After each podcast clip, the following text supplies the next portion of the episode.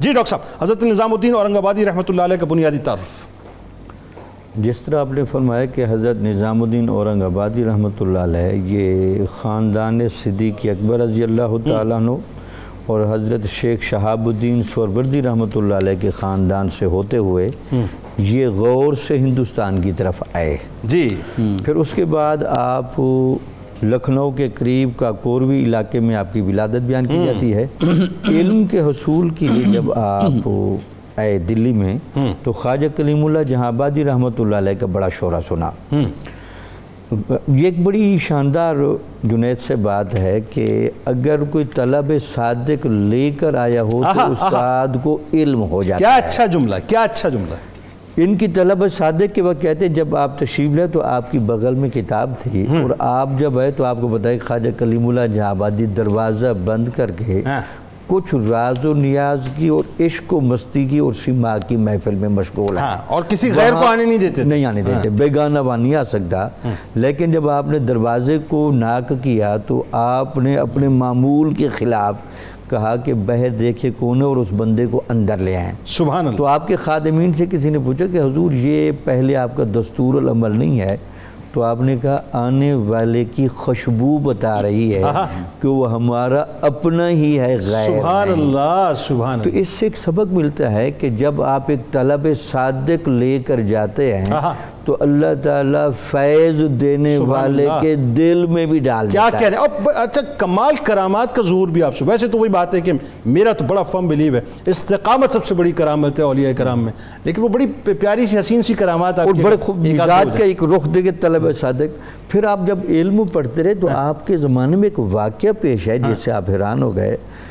محی الدین یاہیا مدنی رحمۃ اللہ علیہ کے ایک مرید آیا۔ مدینہ شریف سے اس نے خواجہ کلیم اللہ جہاں آبادی کا جب چہرہ دیکھا وہی وہ وجد میں اور غش کھا کر گیا۔ یہ آپ کی زندگی کا بڑا انوکھا واقعہ تھا۔ ہاں۔ تو آپ نے اپنے استاد سے پوچھا کہ حضور اس کو کیا ہوا؟ تو آپ نے کہا بیٹے یہ وہ علم ہے جس کو آپ نہیں جانتے. ہاں۔ اب اس کو اگر آپ لنک اپ کریں کہ یہ بنیادی طور پر اولیاء کے چہروں پر کیا ہوتا ہے۔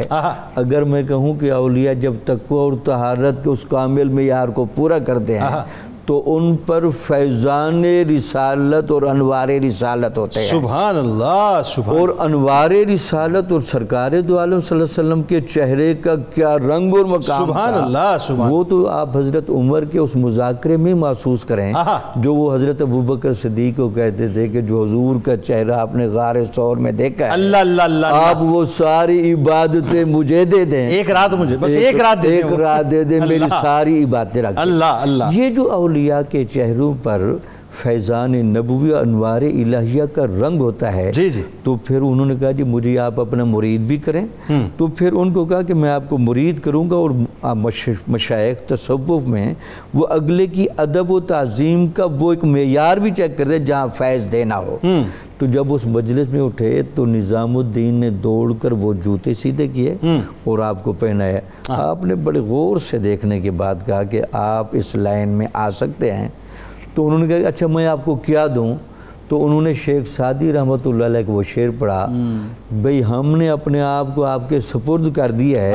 اب کیا دینا ہے یہ نہیں دینا یہ آپ کا کام ہے۔ اللہ اکبر نگاہ فیض سے ان کو یہ تڑپ عطا فرمائی اللہ۔ وہ فیض عطا فرمایا اللہ۔ صوفیہ کے پاس وہ جادو ہے چھڑی کا سبحان جہاں وہ مردہ دل کو صحیح بھی کر سکتے ہیں۔ سبحان کافر کو مسلمان بھی کر سکتے ہیں۔ اور محروم بادشاہوں کو اونچا مقام بھی دلا سکتے ہیں۔ نظام الملک کے ساتھ کیا نا؟ دکن جو ہے وہ اپنا فتح ہونے والا تھا شکست ہو گئی۔ اور فتح مطلب ان کو نصیب ہو گئی۔ ایسا ہی ہوا نا؟ بالکل ٹھیک۔ تمہاری فتح ہوگی جاؤ۔ بالکل ٹھیک ہے۔ تو پھر جیسے آپ نے بتایا کہ وہ جس استغراق میں رہتے تھے وہاں آشناؤں کو بھی نہ جاننا تو اس کا مطلب ان کی وہ بے خودی آتی تھی۔ تو اسی وجہ سے لکھا ہے شاہ ولی اللہ رحمۃ اللہ نے کہ متاخرین مشائق چشت پر وحدت الوجود کا اتنا غلبہ ہوتا تھا سبحان اللہ۔ کہ وہ اپنے آپ سے باہر نکل جاتے سبحان اللہ۔